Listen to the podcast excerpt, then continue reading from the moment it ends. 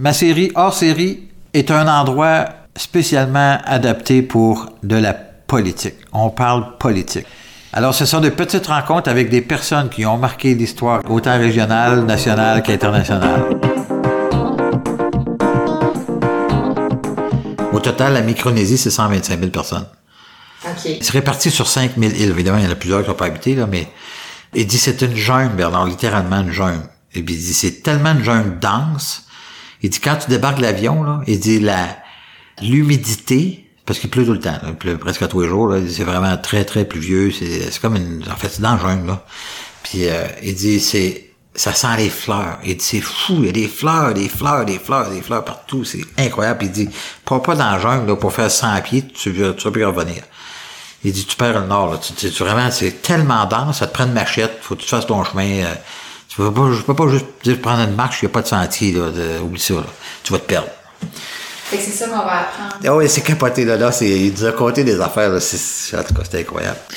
Il, il sait raconter des histoires, puis de mettre du piquant dans les histoires. Il est vraiment drôle, en tout cas. Pour un jeune de 35 ans, il y a du chemin de fait, c'est incroyable.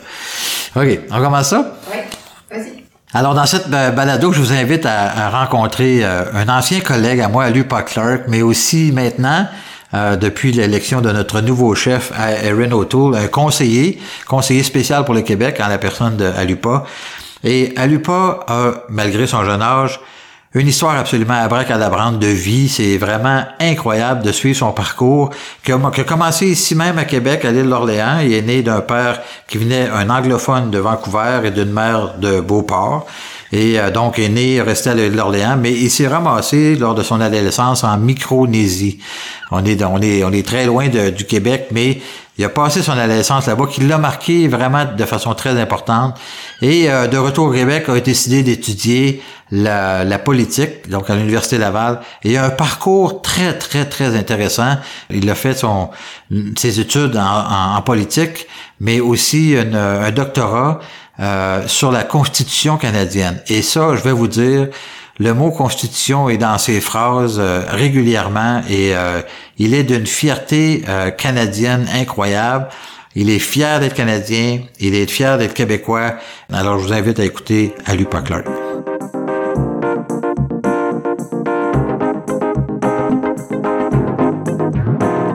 Bonjour Bernard, Euh, très content de participer à ton émission. Merci de l'invitation. Écoute, c'est un plaisir de te recevoir. Alupa, on se connaît depuis euh, quelques années déjà, puisque tu as été mon collègue à la Chambre des communes de 2015 à 2019. hein, c'est bien ça? Exactement. Mm. Et euh, J'ai même fait du bénévolat pour toi. hein. Ah, tout en à fait. 2009, lors de ta campagne, je faisais des appels. Si tu savais le nombre de personnes qui m'ont dit ça depuis que je suis en politique, que le monde, c'était une élection partielle, j'ai Ouais. été élu, puis comme pour probablement tous les partis politiques, quand il y a une élection partielle, tout le monde à travers le Canada se focus sur seulement un comté. Le premier ministre Harper, il voulait que tu rentres. Oui. Oui, oui, ça a bien été. Ben, je te remercie pour le bénévolat. Ça fait plaisir, ouais. je t'avais jamais eu l'occasion de le faire. Écoute, Alipa, il faut dire que tu es un jeune politicien. Tu as 30, 34. 34 ans Ouais. maintenant. Tu as été élu à 29 ou... 29 ans. 20, 29 ouais, ans. ouais. Euh, depuis j'ai 15 ans, je voulais être député, puis je m'étais fixé avant la trentaine, donc euh, c'était limite. Alors, tu as réalisé un tes rêves à ce moment-là. Ouais, c'est ça qui est paradoxal. euh, ouais, oui, tout à fait. Puis en plus, que quand j'ai perdu en fait les dernières élections en 2019, c'était très bizarre comme sentiment parce que c'est comme si j'avais déjà réalisé mon rêve absolu dans la vie. Ouais. C'était déjà fait. J'avais 33 ans, puis c'était fait. Mais ton objectif, c'était pas d'arrêter. Non, pas du tout, vraiment pas. non, non, te connaissant, d'ailleurs, tu es encore très impliqué puisque tu es rendu, tu as accompagné le- notre chef actuel, Erin O'Toole, pour devenir le leader euh, de notre parti et euh, il t'a nommé euh, adjoint parce que tu Ouais, veux ouais. un peu le livrer le, le Québec sur un plateau d'argent à la élection. Ouais, c'était vraiment une belle expérience. Et puis, comme on dit à l'accoutumée, une fois que c'est fait, faut pas trop revenir sur la chefferie. Mais tout ça pour te dire qu'écoute, moi, le 18 février, il m'a appelé. Euh, J'étais à Québec, euh, chez moi, mon bureau à la maison. Puis, euh, il m'a dit, Lupa, je trouve que tu as bien performé pendant tes quatre années quand tu étais député. Euh, tu es quelqu'un de sérieux, solide. Puis, il dit, j'aimerais ça t'avoir là, comme président de la campagne au Québec. J'ai pris quelques journées de réflexion. J'ai été rencontrer M. McKay, bien entendu, par respect, puis comme Ouais. pour découvrir l'homme aussi. Puis quelques jours après, j'ai pris ma décision.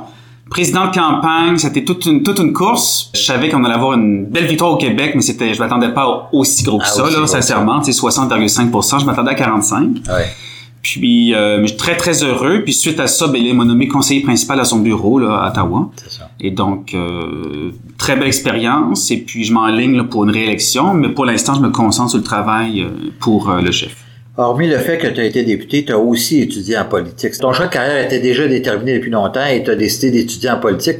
Donc, sciences politiques tout court. Sciences politiques, Ouais, hein? Un bac en sciences politiques, puis une maîtrise en sciences politiques. J'étais pas très original. Puis en fait, moi, j'ai jamais vu la politique comme un choix de carrière.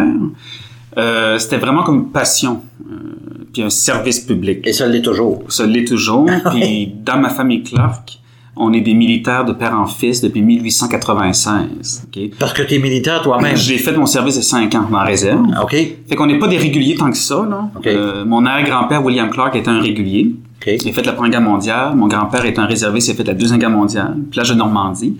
Mais tout ça pour dire que via l'armée, dans la famille Clark, l'importance de servir sa patrie, c'est, c'est, c'est ancré chez nous. Ancré chez vous. Moi, j'ai eu une attirance vers la politique, c'est une autre façon de servir la, On patrie. sur l'éducation, mais pendant qu'on est dans la, la question des militaires, est-ce que c'est ce qui a fait le rapprochement que tu as eu avec Aaron? Parce que lui aussi est un ancien combattant, là, donc euh, est-ce que c'est ce qui a fait que l'idée de Mm. Oui, pouvoir euh, ça a beaucoup influencé. Oui.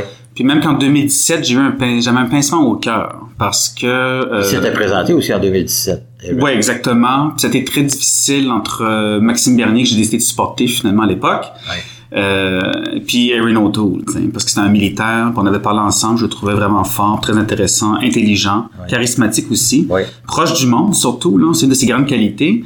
Mais essentiellement, moi j'ai des principes dans la vie, puis je voulais que dans mon premier mandat, que la première fois dans ma vie politique, dans une course à la chefferie, je voulais supporter un Québécois. Je trouvais ça important.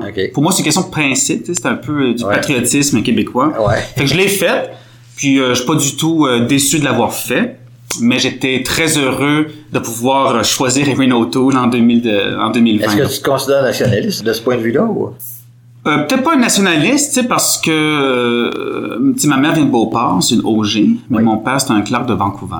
Anglophone? Ou... Oui, oui, anglophone, c'est ça, une famille anglophone. Par contre, j'ai grandi dans un milieu francophone. Mon père m'a presque jamais parlé en anglais. Donc, Parce qu'il parlait français. Ouais, c'est ça. Il a traversé le pays dans les années 70 pour apprendre le français.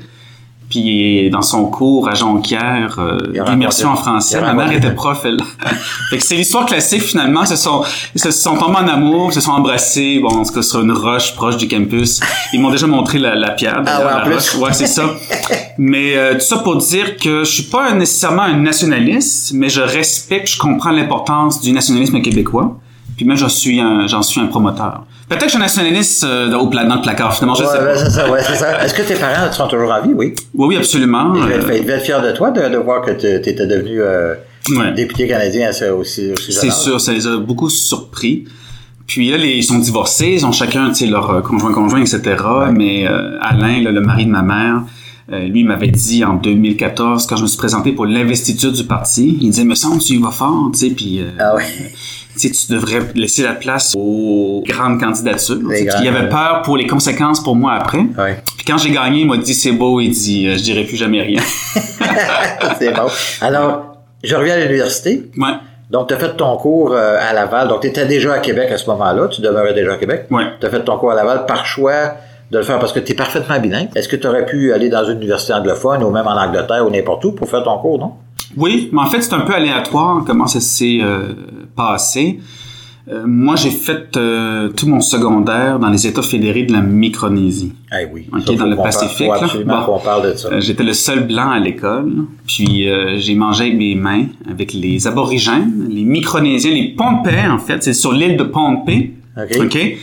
Mais quel âge, à quel âge étais-tu à cette De 13 ans à 16 ans. Il faut expliquer. La Micronésie, c'est à quel endroit exactement? Bon, il y a l'Australie. Au nord d'Australie, il y a la Papouasie-Nouvelle-Guinée. Oui.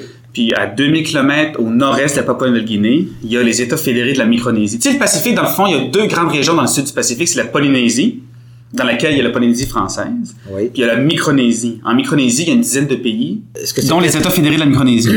Mais est-ce que c'était des, euh, des euh, comment pourrait dire, sous la gouverne de l'Empire britannique à l'époque ou la, la ou les Non, en fait, ça a été allemand au 17e siècle, ensuite japonais au 18e, 19e siècle, puis à la Deuxième Guerre mondiale, quand les Américains ont gagné euh, tout le Pacifique, c'est tombé sous contrôle américain, OK. euh, protectorat américain, puis ils ont eu leur indépendance en 1981-82. OK. Mais ils ont une constitution à l'américaine, un système politique à l'américaine, puis ils reçoivent, ils sont ce qu'on appelle un compact À tous les 20 ans, ils reçoivent plusieurs euh, dizaines de milliards de dollars des États-Unis pour euh, mener à bien le pays.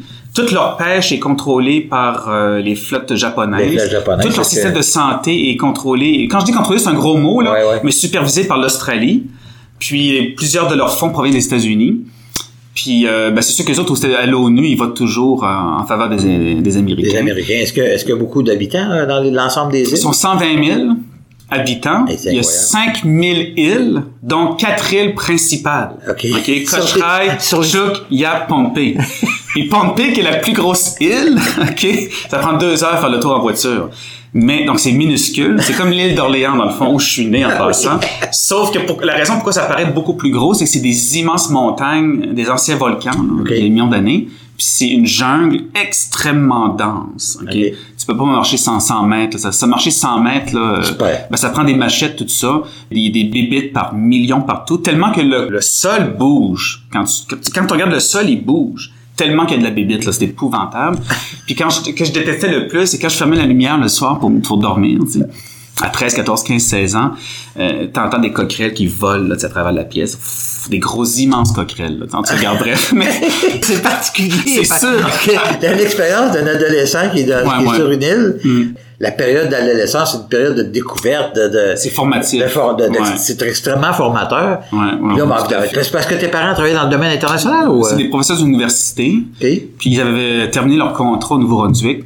Fait que là, on est revenu au Québec un an. Puis finalement, ils avaient envie de partir à l'aventure. Puis ils ont trouvé des contrats au Collège national de Microdésie. Puis ils m'ont dit, tu vas voir, les pas, vivre une expérience de jeunesse comme ça, c'est merveilleux. Moi, j'étais bon fou, pas trop sûr. tu sais. Et quand on est arrivé en avion, le pire, c'est que le vol d'avion d'Hawaï jusqu'en Micronésie, on devait traverser la ligne du temps qui divise comme le 24 heures euh, de l'Ouest et ok, de l'Est. oui. Bon. Et euh, quand on a traversé la ligne, on est tombé dans l'an 2000. Oh, wow. Fait moi, durant le grand bug de l'an 2000, j'étais dans un avion. En train Ils ont servi du champagne gratuit à tout le monde. Et là, quand on est arrivé au-dessus de Pohnpei, la capitale, c'est euh, la grande ville, c'est Colonia. Puis là, le, le pilote d'avion, il dit bon, mais tout le monde regardait en bas, c'est la c'est la grande ville, parce que la capitale c'est Palikir, c'est une petite ville à côté, mais la grande ville Colonia. Il dit regardez en bas, c'est Colonia. J'ai regardé, tout ce que je voyais, c'était de la jungle. Là, j'ai paniqué. J'ai eu vraiment une crise d'anxiété parce que j'ai pris conscience à 13 ans que dans le fond, on est seul au monde. Ouais. Parce que je me suis dit, moi, dans deux semaines, je vais rentrer dans une école. Parce que je parlais pas anglais à l'époque. Les profs parlaient anglais, puis les, les, les, les Pohnpéens, eux autres, ils parlaient le Pohnpéen. C'est une langue aborigène de, de, de l'île. Là, OK? ouais, des seigneurs. Fait que là, je me suis dit, moi, je vais rentrer à cette école-là tout seul. Mes parents sont pas là. Tu sais, ils m'ont dit, c'est une belle aventure de jeunesse. Ah ouais. j'ai- pris conscience qu'on est seul au monde, finalement, dans la vie. Mais écoute, ça pour te dire que quand je suis revenu au Canada, c'est là que je suis devenu un grand patriote, euh, parce que j'ai découvert un pays extraordinaire. Moi, j'ai grandi dans le tiers-monde, dans mes années formatives. Ouais. Puis oui, il y a beaucoup de choses à améliorer au Canada, c'est sûr. Il reste encore de la pauvreté, etc. Il y a beaucoup de choses à améliorer toujours. Mais Ouais. quand même, quand t'arrives du vrai tiers-monde, puis t'arrives au Canada à 17 ans, à 16 ans, excusez-moi, j'avais presque 17 ans, j'ai découvert un pays d'une richesse incroyable. Et j'en viens à ce que à ta question initiale, c'est que j'ai travaillé pendant cinq ans pour apprendre la vraie vie dans la restauration, etc. J'ai voyagé en Europe, mais quand j'ai voulu reprendre les études à 22 ans, j'ai fait une application. Je vivais à Montréal à l'époque parce que ma femme étudiait anthropologie à l'Université de Montréal, faisait son bac. Fait que là, j'ai fait une demande pour euh, être admis dans plusieurs cégeps de l'île de Montréal. Puis mon diplôme, c'est un diplôme de Micronésie. J'ai été refusé partout, sauf un endroit, c'est le cégep du Vieux-Montréal, qui est connu pour être un cégep super à gauche, Ouais. quasiment un marxiste-léniniste communiste. Puis euh, j'étais le seul droitier dans les cours, mais c'était merveilleux. Je remercierai, je vais toujours remercier toute ma vie ce cégep-là de m'avoir accepté. Accepté. Et euh, moi, quand j'étais arrivé en classe à 22 ans, j'étais prêt à étudier. Puis je savais que je voulais faire la science politique. Puis j'ai fait question internationale au cégep. Puis rendu au bac, ben là, ma femme, elle, elle revenait à Québec. Elle vient de Québec de Beauport. Moi aussi, je suis né à Québec. Fait que là, je suis revenu avec elle à Québec. Je me suis inscrit à Laval en sciences politiques. Puis j'ai fait ma maîtrise après l'Université Laval parce que j'étais là. Puis bon, j'étais... Et euh, pour te connaître, en tout cas, pour t'avoir vu aller ici au Parlement, tu as un penchant euh, très naturel pour la Constitution canadienne. Ouais. Et d'ailleurs, tu as fait ta maîtrise là-dessus. Et pour les auditeurs qui nous écoutent, là, elle pas à chaque fois qu'il y avait l'occasion. Il se trouvait des raisons pour parler de la Constitution aux langues officielles, à Ouais, ouais. n'importe quel débat. Tu as une ferveur très, très importante pour la Constitution canadienne. De où ça vient, ça? De mon père. Ah oui? Ouais. Parce que justement, quand je t'ai dit, mes parents étaient divorcés, moi j'avais 5 ans quand ils sont divorcés, mais quand je suis revenu de Micronésie, j'ai passé 6 mois chez mon père, au Nouveau-Brunswick, dans la péninsule acadienne. Mon père, c'est un historien. Pendant 6 mois, on a parlé de constitution, puis du Parti conservateur du Canada. C'était en 2004. Un peu, il était chef de l'opposition officielle. Puis mon père, il était aussi, comme pas mal tout le monde, révolté puis écœuré des libéraux, scandale des commandites, tout ça. Ouais. Puis le vieux fond bleu de mon père de Mulroney revenait. Puis là, il m'a parlé de constitution, puis d'Harper, puis de conservatisme, puis de souveraineté dans l'Arctique, puis du patriotisme, de refaire nos forces armées canadiennes. Puis moi, ça m'a vraiment consolidé dans mes croyances. Puis sérieusement, mon expérience en Micronésie, ça m'a beaucoup approché du conservatisme aussi. Mais la Micronésie, euh, explique-moi, c'est pas... euh, tantôt, tu parlais du tiers-monde, mais c'est malgré la petitesse, puis Ouais. le fait qu'il y a des quatre îles qui sont séparées les unes et l'autres, mais sur un, un archipel de 5000 îles, il doit y avoir quand même une certaine richesse abondante de cette jungle-là dans laquelle vous C'est viviez. très intéressant ce que tu dis. euh, Ben, en tout cas, je m'imagine. là, je on voit, que tu lis, on voit que tu lis beaucoup, Bernard, parce que justement, c'est un pays qui est considéré un pays du tiers-monde par rapport au PIB par habitant, Ok, bah ouais, etc. dans- ce sens-là. Mais je te jure, c'est probablement un des pays du tiers-monde les plus chanceux euh, dans la catégorie parce que tout le monde mange à sa faim. Sur le terrain de, où- de la maison qu'on louait, là, là-bas, mes parents, il y avait des papayes, des avocats, des avocados, avocats, tu sais, bref, des cerises, des pommes étoiles. Tu sais, les pommes étoiles qu'on achète euh, au supermarché qui coûtent genre 5 la pomme en forme d'étoile. Moi, je tondais ça à la tondeuse. Il y en avait tellement. On avait des ananas, imagine, des clémentines, Aïe, des aïe. tarots, c'est des immenses pommes de terre, presque un demi-mètre de long. Donc, il y a une euh, exubérance incroyable. Puis chaque famille a son cochon en cage. Euh, il y a vraiment beaucoup, beaucoup, beaucoup de nourriture là-bas. La micro, la micro-agriculture. Ouais, c'est ça, la. Micronésie, c'est ça. Puis Micronésie, ça veut dire petite île. hein. Ouais. Pour donner un exemple à quel point que leur culture est différente de la nôtre, eux, quand quelqu'un de leur famille meurt, c'est quasiment un festival. non? Donc, euh, la fête dure deux, trois semaines. Et là, c'est vraiment... Euh, ils mangent pendant deux semaines. Ils vont manger plein de nourriture. ok? Puis là, les gens vont emporter des cochons, euh, des morceaux de vache, des ananas, toutes ces choses-là. Beaucoup, beaucoup, beaucoup de riz, beaucoup, beaucoup, beaucoup de poulet qui vont faire mariner dans la sauce soya avec des saucisses hot dog. Ils prennent des gros coolers, là, puis ils remplissent ça de sauce soya, puis de poulet, puis de hot dog. Puis ça marine pendant des jours, puis ils mangent ça à longueur de journée. Puis même les enfants vont pas à l'école pendant ce moment-là. Puis je dois dire, écoute, euh, quelque chose d'assez exceptionnel, en fait. Eux autres, le jour de l'an, leur mets préféré, c'est de manger des chiens. OK? Et euh, j'avais 15 ans, j'étais dans une fête locale. Puis en passant, faut que je te dise, beaucoup de jeunes blancs là-bas qui étaient des fils ou des filles d'ambassadeurs euh, de différents pays ou de professeurs à l'université aussi, ils, ils restaient chez eux puis ils jouaient aux jeux vidéo. Moi, je sortais tout le temps. Puis je remercie ma mère et mon beau-père qui m'ont toujours permis de sortir. De sortir. Ça les inquiétait pas. Puis tu sais, bon, je revenais à 11h minuit, puis bon. Je sortais, puis j'étais dans la communauté, j'avais des mes meilleurs amis, c'était des Pompéens, puis ils m'ont inclus dans leur famille, tu sais. Fait ça pour te dire que là, j'étais à ce souper-là du jour de l'an. Bon, il est rendu 10h30, 11h, j'ai super faim, tu sais. Puis là, je vois un immense morceau de viande qui ressemble à un poulet. j'ai croqué dedans à pleines dents, tu sais, OK? Et là, là, tout à coup, là, il y a une procession de grands-mères, de grands-pères qui sont arrivés autour de moi, puis ils m'ont pris dans leurs bras avec tous les cousins cousines. Puis là, ils- ils célébraient le fait Le que, fait que moi, l'homme blanc, j'ai comme eux autres. mangé du chien. OK? Euh, puis une autre anecdote, j'ai été avec un de mes amis qu'on appelle le petit sorcier du quartier central de Colonia. Et puisqu'il était tout petit, avec des dents toutes noires. Ils ont toutes leurs dents là-bas sont noires parce qu'ils mangent le, le nut. C'est une espèce de drogue locale. Là. Euh, en tout cas, c'est une noix là, qui mélange avec des produits, etc. Puis en tout cas, ça amène, ça amène une certaine addiction, mais surtout ça noircit les dents. C'est au même niveau que fumer une cigarette, OK? Ouais, ouais. Puis ils mangent ça à longueur de journée, eux autres, le beetle nut, là. Fait que là, le petit sorcier, ben lui, on l'appelait comme ça parce qu'il est tout petit, il a des cheveux grincheux, puis ses dents sont toutes sortes de couleurs, noir, rouge. Puis lui, c'était un de mes bons amis, puis il m'avait amené dans les hautes, hautes montagnes. C'est la seule fois, de- c'est la seule fois que j'ai fait ça à cette époque-là. Voir son grand-père. J'étais le premier blanc à visiter les terres de son grand-père.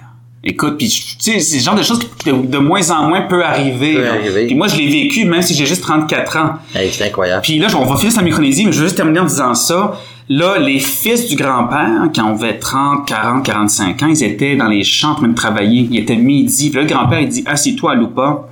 Il me sert du riz puis du poulet, comme d'habitude, toujours du poulet. Et là, les trois fils arrivent en sueur des champs à travailler dur labeur. Puis ils ont attendu que je mange avec mes mains, là, devant tout le monde, avant que les trois fils qui arrivaient de travailler mangent. Donc, écoute, Ça, là, c'était un des moments où je vais toujours me rappeler. J'étais tellement gêné de manger devant eux Avant eux qui attendaient que moi, tu sais, je mange. Euh, avec des poules qui courent partout, des coqs, tout ça, puis... euh, C'est incroyable, pareil. C'était merveilleux comme expérience, mais tellement intense Ouais. difficile à certains moments, parce qu'ils ont quand même des lois tribales très dures à certains égards, ok, Ah. là. Oui, oui, oui. T'sais, ils ont une constitution à l'américaine, mais c'est pas ça qu'ils appliquent. Quand quelqu'un, par exemple, va commettre un crime plus que deux, trois fois, la communauté va l'amener sur un bateau puis couper sa tête, carrément. Fait que, tu sais, y y il y a une autorité. Il y a les namarquis qui sont des chefs euh, locaux. C'est eux qui dirigent vraiment, c'est pas la police, là. Est-ce que tu y es déjà retourné? Ben, c'est ça que j'allais te dire. C'est que ça a tellement été une expérience intense que je m'étais promis de jamais y retourner avant 40 ans. OK. Mais là, je commence à ressentir un peu le goût. euh, Ben, t'as dit, j'approche de 34, là, ça que... c'est ça. Puis ce qui a été dur aussi, j'avais des grands amis, euh, William Wilbacher, euh, qu'on appelait Cornyn. Puis euh, c'était mon grand ami. là. Alors, t'as appris l'anglais, bien sûr, d'abord. Ouais. Puis le pompéen un petit le peu. pompéen un peu. Ça veut dire bienvenue. Euh, Yerum, bonjour. Eo, Rian, Silou, Payo, Limao. 1, 2, 3, 4, 5. T'sais, mais c'est tout ce que je me rappelle. Mais tout ça pour te dire que là, un, le soir avant de quitter, j'étais voir mon meilleur ami Conan. Ben, j'ai dit, euh, tu sais, j'ai 16 ans, imagine. Puis je lui ai dit, ben, j'ai dit adieu. Puis il a dit adieu. Puis je savais que je le reverrais plus jamais de ma vie. Facebook n'existait pas encore. Non, ben évidemment... C'était euh, deux ans plus tard, Facebook, là, 2006-2007. J'étais avant 2004. Et donc, tu sais, ça, ça a été vraiment une expérience extrême. Puis, quand j'étais au Canada, pendant un an, je ressentais le, besoin de toujours parler de, cette expérience-là à tout le monde que je rencontrais. Puis, au fil des années, ça s'est éteint. Comme là, j'en parle, hein, mais ça fait... Quand tu m'as parlé de ça la première Ouais. fois, je sais pas trop comment j'ai appris ça, mais là, moi, j'ai voulu en savoir plus parce que ça m'intéresse. Parce que Ouais. c'est. Moi, je ne considère pas que j'ai voyagé tant que ça dans ma vie, mais j'ai quand même vu du pays. Là. Je suis allé en Afrique, je suis allé en Europe, je suis allé euh, en Canada, aux États-Unis, mais bon. Mais d'aller dans ces endroits-là très particuliers. Très intense, puis le climat est extrême. C'est 105% d'humidité, Oui. 35 degrés. Il n'y a aucune saison parce qu'ils sont juste quelques parallèles au-dessus euh, De l'équateur. Il y a zéro saison. La seule différence, c'est pendant trois semaines à Noël, il y a un peu plus de vent. Ah. Mais il pleut tous les jours. C'est quand je te dis, c'est dépressif. Ah ouais. Il pleut tous les jours. Puis quand tu sors de l'avion, Ah, mais j'aurais pensé qu'il aurait fait soleil tous les jours. non, pas du tout. Non, c'est pour ça qu'il n'y a aucun touriste. Il n'y a pas de plage. C'est tout des mangroves. C'est aucunement touristique, là. C'est une bonne chose à certains égards. Ouais.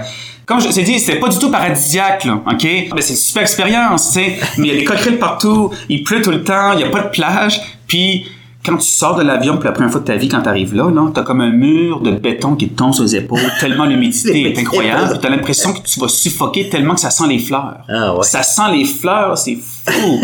partout, partout, partout. C'est incroyable. Incroyable. Alors, lorsque tu as été député à l'époque, tu Ouais. as été très intéressé par les langues. Et on, on est au mois de novembre 2020, au moment où on se parle, là, puis on est dans une période très intense actuellement dans toute la défense des langues officielles, particulièrement au Québec, où il y a un déclin. Il y a eu une députée qui a fait une déclaration libérale, qui a fait une déclaration euh, malheureuse, puis c'est comme euh, si on avait fait un gros coup de soufflet en dessous des braises, puis là, Ouais. le feu est pris, là. Mm. Est-ce que le, le- le fait que tu as appris la- l'anglais euh, tardivement, d'une certaine manière, puisque ton père, malgré le fait qu'il est anglophone, t'a jamais parlé en anglais, Non. euh, ou très peu, euh, parce que moi, il faut dire que je, je parie un anglophone moi-même, mais on a élevé nos enfants dans les deux langues pour s'assurer qu'ils puissent avoir l'anglais. Puis je pense que mon père aurait dû le faire Et- aussi que les enfants sont très heureux, mais tu t'es beaucoup impliqué au niveau des langues officielles.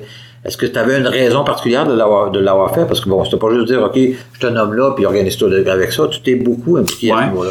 Ben, tu sais, j'allais dire, euh, je me suis beaucoup impliqué parce que le, notre chef à l'époque, M. Andrew Scheer, là, m'avait nommé porte-parole langue officielle. Ouais. Mais à bien y penser, là, avec un regard euh, après, là, quand j'y songe bien, là, c'est qu'en fait, beaucoup de mes interventions au caucus, par exemple, Ah ouais. ou ailleurs, au lobby ou au Parlement, je parlais de constitution, langue officielle des deux peuples fondateurs, du respect du fait que le pays a commencé en français, Tout à sais. Parce que justement, je pense que ça vient de là que le chef, euh, à l'époque, M. Scheer, en fait, puis euh, je lui donne ça, là, OK? Il a vu chez moi cette force-là. Euh, mais essentiellement, je te dirais que dans le fond, ça provient de l'influence de mon père énormément. Et de ma mère aussi, mais beaucoup mon père. Parce que lui, comme je t'ai dit, c'est un anglophone. Mais toute sa vie, il m'a parlé de défense du français. Ouais. Puis la Société de l'Acadie du Nouveau-Brunswick, la SANB, qui est le groupe intervenant principal, le troisième plus grand groupe d'intervenants au Canada, ben jusqu'à tout récemment, mon père était le vice-président de ce groupe-là. C'était le premier anglophone euh, au Nouveau-Brunswick à être vice-président d'un organisme pour la défense La du fait français. Puis mon père m'a jamais parlé en anglais justement parce qu'il disait le problème au Canada, c'est que la population des francophones n'est pas assez grosse. Il tous les débats qu'on a, toutes les chicanes qu'on a, le fait que les francophones doivent toujours euh, se battre pour faire valoir leurs droits linguistiques ou politiques, c'est juste relié à un facteur, c'est la population. Si c'était moitié-moitié, il n'y aurait même pas de débat. Là. Ouais, mon père il a dit, moi, je vais faire des enfants francophones pour contribuer à l'agrandissement de la population. Faut qu'on écoute, là, tu sais. À tous les frères et sœurs? Ouais, j'ai un grand frère, Atami Clark. Il s'appelle comment? Atami, Atami. ouais. Il Euh, est né en, en Micronésie, non? non, non, pas du tout. Euh, Parce qu'à Lupa et Atami, on s'entend que c'est pas des noms. Ouais, communs, c'est des noms inuits. Inuit? Oui, parce qu'en 1973 ou 14, ma mère était directrice d'une école primaire euh, à Coudjouac, dans le Grand Nord du Québec, dans le Nunavik. Puis elle a beaucoup aimé les prénoms des élèves. Puis Alupa, ça veut dire... Alupa, ça veut dire homme fort. OK. Ouais, puis Atami, ça veut dire premier homme. Puis non, ce qui est drôle, c'est que dans mon porte-à-porte dans le comté à Beauport-Limoilou, souvent les gens ils disaient c'est normal instinctivement ils disaient ah tu viens de quelle nationalité Ouais, ouais. Puis je leur disais ben non mais non seulement je suis un gros québécois tu sais de, de Québec euh, je suis né à l'île d'Orléans puis en plus Alupa c'est un prénom canadien en fait là ça c'est Inuit ouais. donc euh, mais j'ai une petite sœur Annabelle Clark ça je vais te- je vais faire une blague parce que c'est issu d'un deuxième mariage de mon père OK. puis qu'est-ce que je dis toujours à la blague aux gens? Je dis, moi, ma belle-mère, elle a dit savoir faire les noms d'Inuit, là, tu sais. fait que ma sœur s'appelle Annabelle. Alors, toi-même, tu as deux enfants maintenant, je pense. Quand, de- Ouais. Quel âge ont-ils maintenant, là? ma fille, Victoria Clark. Moi aussi, j'ai fait un trip avec les noms, faut comprendre, là. Ma fille, je pense que j'étais un peu un freak, finalement. Mais ma fille, Victoria Clark, elle a six ans et demi. OK. Puis mon fils, Winston Clark, il a trois ans et demi. Donc, c'est la reine puis le premier ministre. Et sérieusement, quand je l'ai fait, j'étais vraiment dedans. Puis Y a-tu de la place pour un autre nom? Ouais, ben, en fait, euh, Elisabeth? Non? Moi, j'aimerais ça avoir un troisième enfant. Puis je me disais, si c'est une fille, ben, ce serait... euh, J'avais pensé à Regina. OK? Mais ma femme veut rien savoir. OK. Elle trouve ça épouvantable. fait qu'on... Ça serait plus Émilie. Ok. Mais de toute façon, sérieusement, je te dirais que là, écoute, deux enfants, je me rends compte que c'est déjà beaucoup. euh, Moi, quand j'étais jeune, j'en voulais quatre. On est huit enfants chez moi. Mm. Ma femme, puis moi, c'était cinq enfants sur une belle famille. Ouais. Puis finalement, on est obligé d'arrêter à deux parce que des problèmes de santé, là, mais Puis je me dois de dire quelques mots sur euh, Pascal Neuville, ma femme. C'est elle, après tout, quand même, qui est enfante. Oui. tu sais. Puis en plus, elle a une générosité euh, d'âme et de cœur extraordinaire parce qu'elle accepte de faire le sacrifice. À travers, elle est pas juste à la maison, mais quand même, vois-tu, comme là, je suis à Ottawa en ce moment. Ouais, ouais, ouais. Et puis, elle a fait le sacrifice de s'occuper des enfants. Comme elle dit, si t'en veux trois, quatre, on devrait peut-être changer Ouais, le- les rôles, tu est-ce que, est-ce que lorsque tu étais à Ottawa pendant quatre ans, elle te suivait ici? Non, Elle- elle restait à Québec. Elle restait à Québec quand même? Mais justement pour deux raisons. Parce que sa vie est là. Ok. Ses sœurs. Parce que tu disais qu'elle est, est anthropologue? Oui, anthropologue, Est-ce qu'elle travaille à l'enseigne ou euh, Oui, non? elle travaille pour une chaire de recherche sur les pratiques euh, de recherche anthropologique euh, auprès des Inuits. Ça, c'est la chose qui est drôle, c'est qu'elle a fait sa maîtrise sur les Inuits. OK? Ok. Puis moi, mon nom est Inuit, en tout cas, bref. Je sais pas si ça l'a influencé, certainement un petit peu. Mais toute sa famille vit à Beauport. Tu sais, ses deux sœurs, son frère jumeau, ses parents, ses grands-parents, tout le monde vit à Beauport. Ok. Fait que, sa vie est là. Puis moi aussi, je trouvais ça très, très important. Puis je juge pas les autres que c'est pas le cas, mais moi, je voulais que ça soit très clair que ma famille puis ma vie est dans le comté, Ouais, ouais, ouais. pas à Ottawa. Pour moi, c'était important. Ouais, ben c'est un peu le même principe pour moi. Là. On se fait pas élire à Ottawa. Là. On se fait élire dans nos comtés. On se doit de faire en sorte de bien les représenter à Ottawa, c'est correct, mais de Ouais. surtout être présent dans nos comtés le plus possible.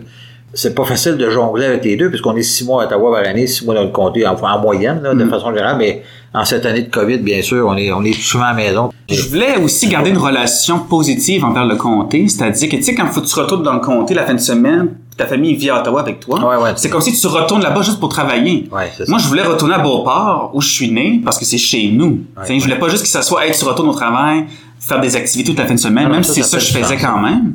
Je voulais retourner chez nous. Alors, quelles sont tes ambitions à partir de maintenant? Ouais, ben écoute, c'est une bonne question. Euh, ma première ambition, c'est de servir euh, convenablement, dans la meilleure de ma capacité, euh, notre chef Erin O'Toole, comme un de ses conseillers principaux au bureau du chef, euh, de l'aider avec toutes les stratégies au Québec, euh, de faire en sorte que l'équipe de campagne au Québec aussi euh, va dans la bonne direction. Tu sais, j'ai à cœur les intérêts du Québec. Puis je pense que c'est important euh, au bureau du chef qu'il y a cette voix-là. Il a toujours eu, mais tu sais, il en a encore plus qu'avant. Ouais. Tu sais, D'ailleurs, il a déjà pris des directions très, très, très claires envers la façon Ouais. dont ça va se produire pour la prochaine élection. On Une grande ouverture envers le Québec. Ah, absolument, bon, on l'a C'est, senti. euh, de- son français, par ailleurs, est très bon. Je l'avais rencontré en 2007, comme toi d'ailleurs, quand tu avais fait de la course à la chefferie à l'époque. Son français était loin d'être comme ça, là, ça c'est sûr et certain. Ouais, D'ailleurs, ouais, pour moi, ça avait été un frein, là. Mais bon. Il a rencontré le premier ministre Legault le 14 septembre dernier. Puis, euh, se sont très bien entendus. Puis, dès la sortie de la réunion, puis moi, M. Otto, c'est pour ça que je l'admire, hein, parce que c'est un homme autonome. Il est très intelligent. Il n'a pas besoin d'être staffé en tant que tel, comme on dit. Ouais, il ouais, écoute ouais. beaucoup les conseillers autour de lui. Il n'a pas besoin de ça nécessairement. Quand il est sorti de la réunion avec le premier ministre Legault, euh, devant les caméras, euh, lui-même, il a franchi une étape euh, supplémentaire au niveau de l'application de la loi 101. Il a dit, moi, je pense, après mes discussions avec Legault, que oui, il faut appliquer la loi 101 sur les entreprises à charte fédérale. Il veut donner plus de pouvoir à l'immigration au Québec. Il est vraiment sincère. Il est vraiment oui, sincère. Bon, pas contester la loi 21, On sent, ouais. parce qu'il sait que euh, le deal des deux peuples fondateurs, c'était qu'au Québec, on peut faire des choses de l'autre façon. Surtout quand c'est nos champs de compétences à nous. Ah ouais. Mais pour revenir à mes ambitions, s'il y en est, c'est, euh, oui, de bien cerner convenablement le chef. Et euh, parallèlement, le soir puis la fin de semaine, dans mes heures hors travail, je prépare euh, ma réélection à Beauport-Limoilou. Ouais. J'ai une équipe de campagne, je fais du fundraising, de levée de fonds, ramasser de l'argent. Je reprends contact avec les groupes dans le comté. J'aimerais ça faire des événements, mais il y en a pas à cause Non, de la- de exactement. la- du COVID. Fait que ça, c'est plate, mais euh, j'ai bel et bien l'intention d'être réélu parce que moi, je veux euh, mourir à la Chambre des communes. Ouais. Euh, comme Diefenbaker, euh, qui est mort, je pense, en 1979.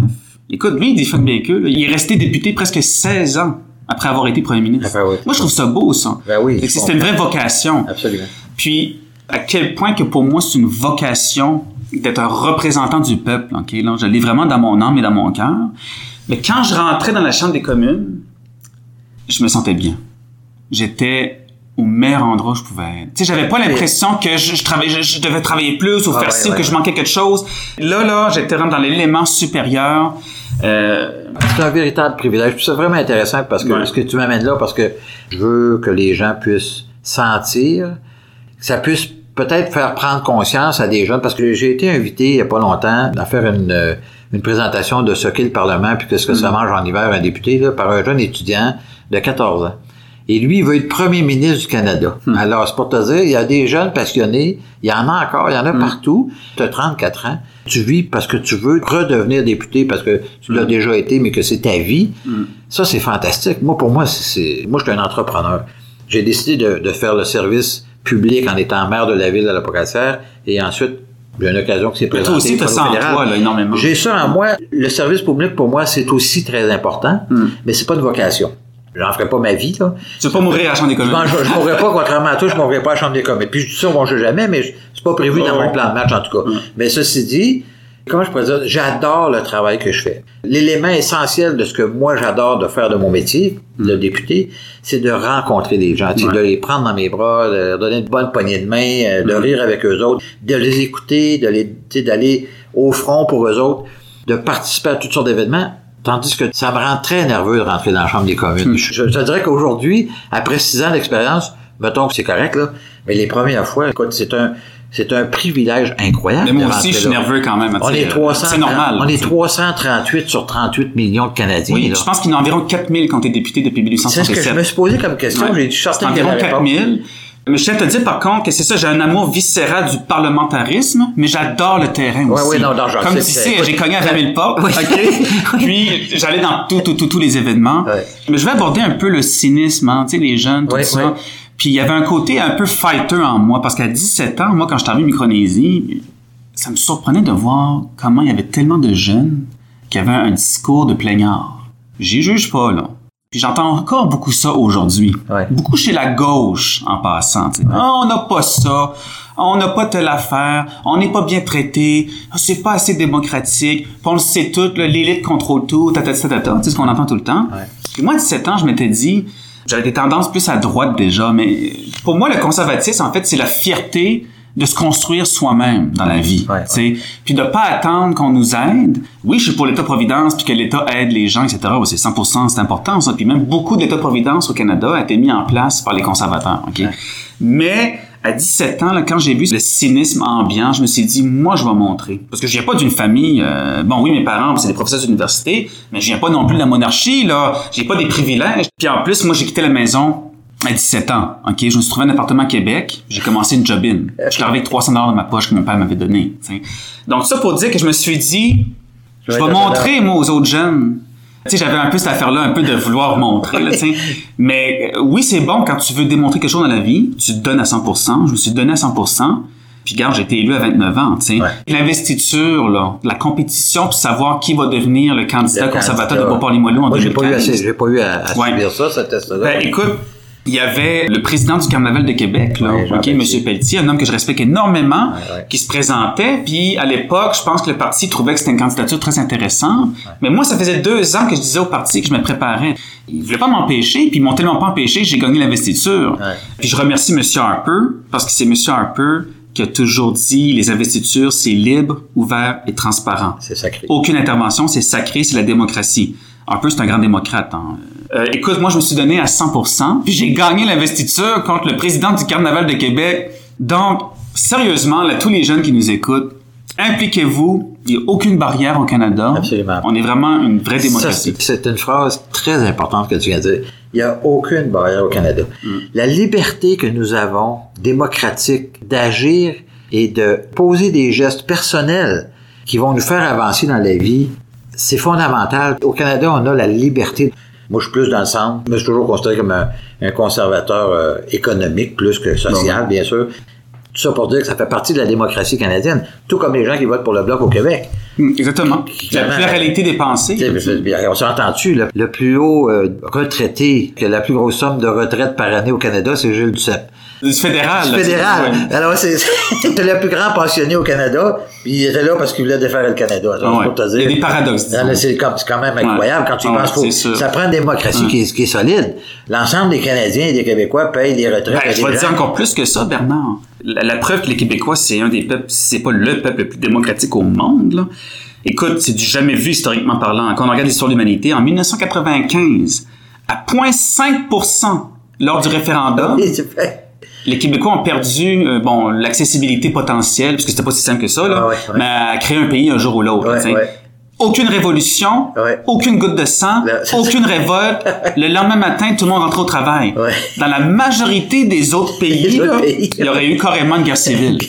Donc, on est vraiment euh, dans une tradition de parlementarisme démocratique. Tout à fait, tout à fait. Mais il y a un fond bleu très important au Québec. Oui, oui, des- oui. écoute, à l'époque, il y a des gens moi, que je rencontre qui me disaient Ah, t'as gagné tes élections, il n'y a pas personne qui a fait brûler des tailleurs chez vous.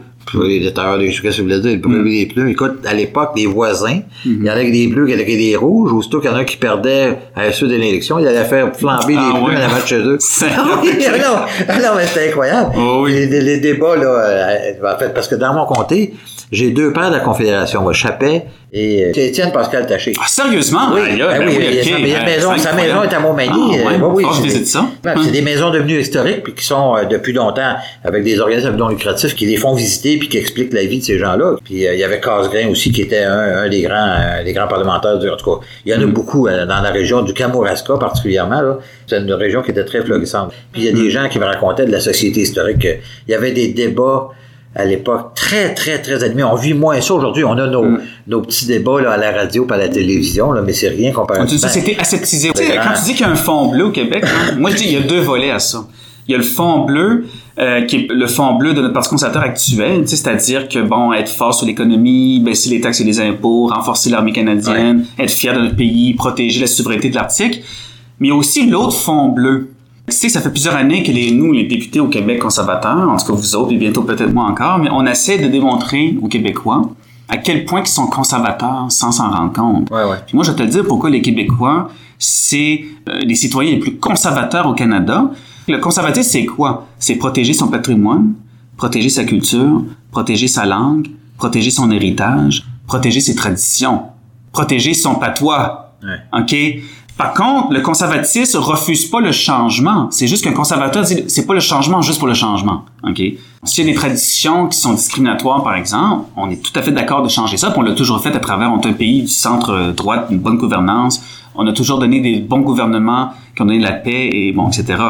Mais tout ça pour dire que, tu sais, Euh, moi, euh, je l'ai dit à Rimouski une fois à Radio-Canada quand j'étais là. Puis l'animateur, je pense qu'il n'a pas trop aimé ça parce qu'il savait que j'avais raison. Je lui ai dit, il n'y a rien de plus conservateur. J'ai dit, vous, la Rimouski, vous êtes fiers de votre fleuve Saint-Laurent, vous êtes fiers, vous êtes des fiers Québécois. Il y a beaucoup de séparatistes à Rimouski, tu sais. Oh, J'ai dit, vous êtes fiers de votre culture québécoise, de votre langue. Mais j'ai dit, cher monsieur, dites-moi que j'ai raison, puis vous le savez. Y a-t-il quelque chose de plus conservateur que de vouloir protéger sa culture et sa langue? Puis son fleuve. Mais il a pas répondu. Puis son fleuve. le majestueux fleuve Saint-Laurent. Tout à fait. Puis on a un chef, Monsieur Otto, qui est né à Montréal, dans la course à la chefferie. Il y avait une plateforme spécifique pour le Québec qui disait qu'il voulait renforcer la reconnaissance de la nation québécoise. Puis un des points principaux de cette plateforme-là, qu'il va mettre en œuvre une fois qu'il va être premier ministre, c'est d'assurer la représentativité du Québec à la Chambre des communes, toujours entre 22 et 24% Ça, c'est une convention qui est peu connue au Canada, là. Ouais, mais t'as raison. Mais depuis 1867, là, le Québec s'est assuré que Georges-Étienne Cartier, il a dit ça à McDonald, le Cartier, là, Garbo, là, regarde mon chum. Je vais faire une alliance avec toi, là. Je vais t'amener les Bleus canadiens-français. Mais il faut que tu nous garantis que peu importe le changement de population au Canada, le Québec va toujours avoir 25% de sièges à la Chambre des communes. Là, aujourd'hui, on a environ 22-23% Puis, tu sais combien de monde parlait contre Harper, tu sais, les journalistes au Québec? Harper en 2013, parce que la Constitution nous oblige, là je parle de Constitution, bon c'est parti, là. la Constitution oblige qu'à tous les 10 ans, il y a un redécoupage des circonscriptions Oui. par rapport à la population qui augmentait à Toronto, Montréal, peu importe, où ça baissait. Et en 2013, il y avait un redécoupage, puis un, un recomptage pour les circonscriptions. Et le Québec était supposé perdre trois comtés. Ça, j'en reviens pas, là. Aucun journaliste n'a parlé à l'époque ou à peine, là. Non seulement il nous a pas fait perdre trois sièges, en fait, on était supposé passer de 75 à 72. Mais Harper, il a donné trois sièges de plus, pour assurer qu'on maintient le, le chiffre de 22-23% qu'on a actuellement. Actuellement. on est passé de 75 à 78. C'est incroyable, ça. Puis moi, ce que j'ai convaincu le chef de faire durant la chefferie, j'ai dit, faudrait dire que on va faire en sorte que ce soit pas juste une convention non écrite, on va l'écrire noir sur blanc. noir sur blanc. Il a dit oui. Mais non, mais ça, ça veut dire changer la Constitution. Non, oh, oh, non, puis je suis tellement faux. J'avais bien pensé à mon affaire. On peut le faire sans ouvrir la Constitution. C'est juste une loi ordinaire qu'on va faire au sein de la Chambre des communes. Comme par exemple, Jean Chrétien, il a fait une loi ordinaire en 1997 qui est quasiment quasi constitutionnelle. C'est que Jean Chrétien, il a fait de la loi sur les vétos régionaux. OK? Maintenant, là, pour changer la Constitution, il faut d'abord appliquer la loi des vétos régionaux, c'est-à-dire que le Canada est divisé en cinq régions. Maritime, Québec, Ontario, l'Ouest, Colombie-Britannique. Fait que s'il y a un changement constitutionnel, puis que toutes les assemblées, euh, les différentes provinces acceptent, après ça, tu as un vote de chaque région. Ah, OK, en plus. Et que- et même- C'est une étape additionnelle. Selon certains constitutionnalistes, depuis Lac-Meach, il faut un vote de l'Assemblée des Premières Nations, qui est le dernier veto. C'est pour ça qu'on dit que la Constitution canadienne est inchangable. Elle est inchangable. C'est une camisole de force. Ouais. Parce qu'il y a tellement de paliers à, à dépasser. dépasser. Non, non, on n'a pas besoin d'ouvrir la Constitution. Ce serait juste une loi ordinaire, passée au Parlement, comme n'importe quel projet de qu'on a en ce moment. Ça dirait juste que le Québec doit garder un minimum de entre 22 et 24 à la Chambre des communes de représentants. Fait qu'écoute, là, on a un chef qui est super ouvert envers le Québec. Il veut protéger le fait français. Il veut renforcer la reconnaissance de la nation québécoise. Il veut pas juste que ça soit symbolique. C'est pour ça qu'il le démontré de manière tangible en acceptant d'élargir la loi 101 sur les entreprises à charte fédérale. Puis, tout ça pour te dire, pour revenir à ce qu'on disait, les Québécois sont conservateurs. Mais ils vont trouver Sherry O'Toole Sherry O'Toole, ouais. euh, non seulement un allié, mais un semblable. Ouais. parce qu'il est pro-choix. Ouais. Il est pro-LGBTQ. Hey, C'était le premier député conservateur en 2012 à se lever debout et à voter en faveur d'un projet de loi du NPD pour renforcer les droits de la communauté LGBTQ. Son Ok. passé, à cet égard-là, il ment pas. À l'UPA, ça a été vraiment très intéressant. Puis Va falloir faire une partie non, 2, là. L'idée, c'était que, en tout cas, en arrière de la tête, j'avais l'idée que le fait que tu sois un jeune politicien, ça peut encourager les jeunes à vouloir se lancer en politique ou à être intéressés par la politique. Et ça, pour moi, c'est fondamental. Évidemment, ça va nous prendre la relève, ça va prendre des jeunes. Puis il y a des très bons dans tous les partis. Puis chez les bloquistes, entre autres, les deux jeunes qui sont à l'est de mon comté, c'est Adam Matane et Rimouski, ce sont deux jeunes très allumés, là, vraiment Ouais. très intéressants. Leur seul défaut, pour ma part, c'est qu'ils soient bloquistes, mais Hmm. au-delà de ça, ils se sont impliqués en- pour faire de la politique. C'est sûr, peu importe le parti, c'est honorable. ça, absolument. Puis je pense que les gens ne le réalisent pas tout le temps, mais quand on est ici à Ottawa, on est une grande famille. tu sais. Mm. On est 338, on, se connaît pas toutes personnellement, mais par le biais des comités, souvent, on- il y a des rapprochements. Puis les, les députés on- on connaissent a- leur réalité réciproque, ils se respectent. tout à fait. C'est un, travail extrêmement difficile. Hein. Ouais. Il y a personne qui chombe, C'est de la job, là. Moi, je me rappelle, pas même que, écoute, on peut quasiment conclure avec ça, mais un aspect plus familial, tu sais. Ouais. Quand j'ai perdu, ben là, j'ai passé un an à la maison. J'ai travaillé, par contre, tous les jours, mais avec le, coronavirus, etc., je travaillais à la maison. J'ai vu mes enfants, tu sais, à temps plein. Ouais. Puis j'ai pris conscience de comment je les voyais pas pendant quatre ans. Ouais, ouais. Parce que, tu le sais, là, on Et fait toute la semaine à Ottawa, Écoute. on arrive en comté, on a 6-7 activités le samedi, 6-7 le dimanche. Ça qu'on va parler le dimanche soir ou très tôt le lundi matin. C'est une vie de fou, mais en même temps, je le referai n'importe quand. Je vais te le souhaiter, mais je vais nous le souhaiter Ouais, surtout. ouais, ouais. Merci mille fois, Lupa, d'avoir accepté mon invitation. Je pense qu'on a eu un, un entretien vraiment très intéressant. Ah, Merci énormément, Bernard, hein, pour euh, toutes euh, les connaissances que tu m'as transmises. C'est quoi être un bon député, en fait? Merci, c'est un beau compliment que tu me fais. Moi, je te remercie de partager ta passion parce que faut être passionné pour faire ce qu'on fait. Ça, c'est clair. Merci beaucoup, Lupa. merci, Bernard.